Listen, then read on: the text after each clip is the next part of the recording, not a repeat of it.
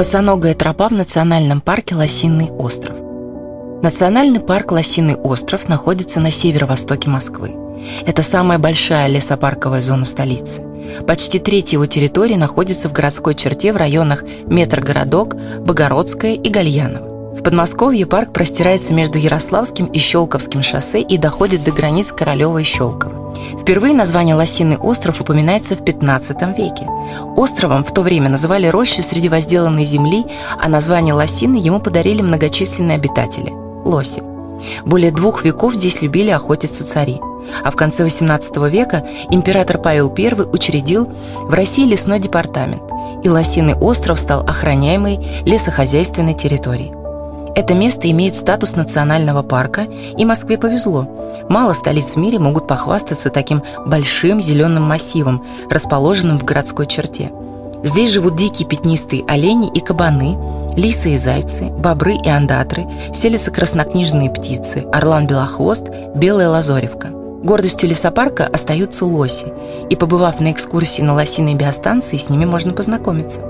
В южной части Лосиного острова находится дендрарий, эколого-просветительский комплекс, где воссоздана флора разных регионов России и растут нетипичные для Москвы растения, например, черемуха маака или маньчжурский орех.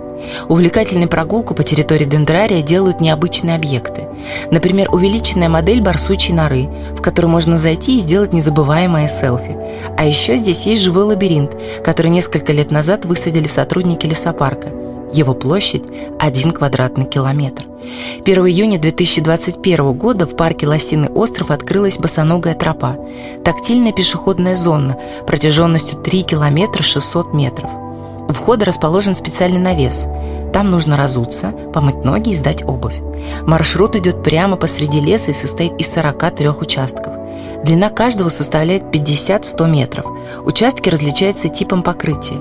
Вот мы ступаем по песку, а сейчас по гальке. Следом идет полоса, усеянная шишками.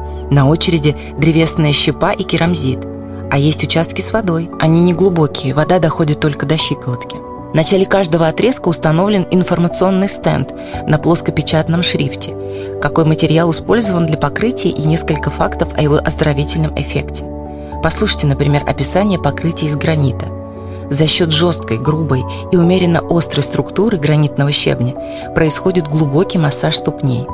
Благодаря усилению кровообращения органы и ткани получают больше кислорода, а организм – заряд бодрости.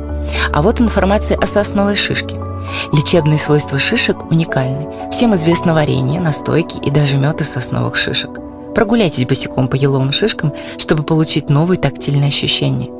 Время прохождения тропы от 45 минут до 2,5 часов. Некоторые участки босоногой тропы имеют карманы со скамейками. Устали? Садитесь с дистанции и немного отдохните.